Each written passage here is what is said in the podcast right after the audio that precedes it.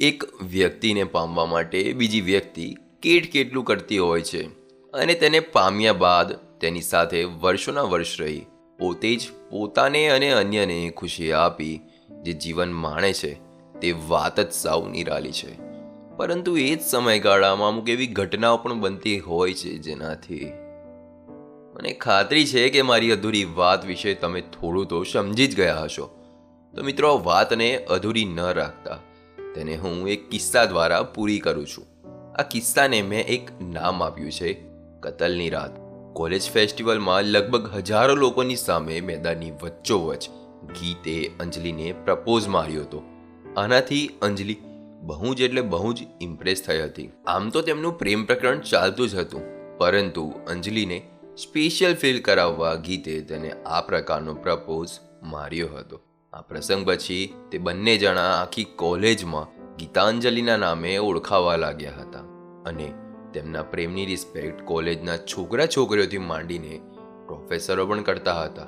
Respect એટલે કોલેજમાં કોઈ છોકરો જ્યારે કોઈ છોકરીને ગરા ડૂબ પ્રેમ કરતો હોય અને તે છોકરી એ છોકરાના પ્રેમ પ્રસ્તાવની સતત અવગણના કર્યા કરે ત્યારે અંતે છોકરા પાસે એક જ રસ્તો બચતો તે છે કોલેજના મશહૂર પ્રેમીઓ ગીતાંજલિની કસમ.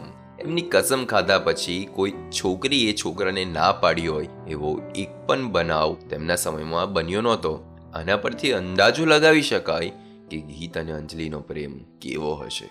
બંનેની કોલેજ પૂરી થઈ ગયા બાદ બંને જણા પોત પોતાની જગ્યાએ વેલ સેટલ થઈ ગયા હોય છે. અંજલિ તેના પરિવાર સાથે બીજા શહેરમાં રહેવા ચાલી ગયો હોય છે. તેમ છતાંય બંને વચ્ચેનો પ્રેમ અકબંધ જ રહેલો હોય છે. એકવાર કોલેજની તોફાની તોડકીએ મળવાનું નક્કી કર્યું. એમની એ જ જૂની જગ્યાએ જ્યાં એ બધા તેમના કોલેજના સમયમાં રાતે ચા પીવા ભેગા થતા અને મસ્તી કરતા. શિયાળાની દાંત કચકચાવી નાખે એવી કડકડતી ઠંડીમાં રાતે લગભગ બાર સાડા બાર વાગ્યે એ બધા ત્રણ વર્ષ પછી ભેગા થયા હોય છે. બધાનો દેખાવ તદ્દન બદલાઈ ગયેલો હોય છે. પહેલાં એ બધા એકબીજાને ભેટે છે. બાદ બધા પોત પોતાના નોકરી ધંધા વિષયક વાતો કરે છે. બાદ કોલેજના કાંડો અને બીજી ઘણી બધી કોલેજની જૂની યાદો તાજી કરે છે. અને કોલેજના સમયમાં ગીતનો ખાસ કહેવાતો એનો મિત્ર મિત તેની બાજુમાં જ બેઠો હોય છે. અને એ આવ્યો ત્યારથી મોબાઈલમાં એટલો વ્યસ્ત હોય છે કે સરખી રીતે કોઈને મળતો પણ નથી. બધા એકબીજાની સાથે વાતો કરી રહ્યા છે અને હજુ પણ મિતને મોબાઈલમાં વ્યસ્ત જોઈ એક મિત્રએ તેનો મોબાઈલ છીનવવાનો પ્રયાસ કર્યો. તો તે તરત જ ગુસ્સે થઈ ગયો હોય છે, તેનું વર્તન જોઈને બધા મિત્રોને તેના પ્રત્યે થોડી નારાજગી થઈ જાય છે. મિત્રોની નારાજગી તોડવા મિતે ટેબલ પર ફોન મૂક્યો અને, સોરી ગાઈસ, હું બધા માટે ચા લઈ આવું છું. એમ કરતો ઊભો થઈને ચા લેવા જતો રહ્યો હોય છે. તે દરમિયાન ગીતની નજર ઓચિંતી મિતના ફોનમાં જાય છે. અને તે આશ્ચર્ય સાથે મીતનો ફોન હાથમાં લઈને થોડી વાર સુધી જુએ છે. બાદ ગીતના દિમાગમાં ધક ધક તો લાવા ઉછળવા લાગ્યો હોય છે.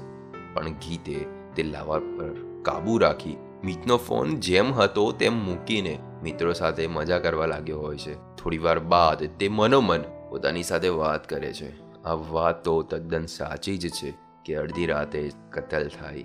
મારા સાત વર્ષના પ્રેમનું કતલ પણ અડધી રાતે જ થયું. વાહ, અંજલિ, વાહ.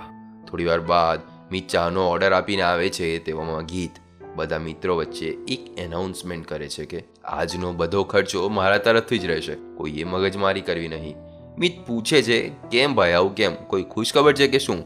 મિતના ફોનને જોયા બાદ મિત સામે અજુકતું સ્મિત આપતા ગીત બોલ્યો, ના ભાઈ, મારી આજની રાત તો કતલની રાત સાબિત થઈ.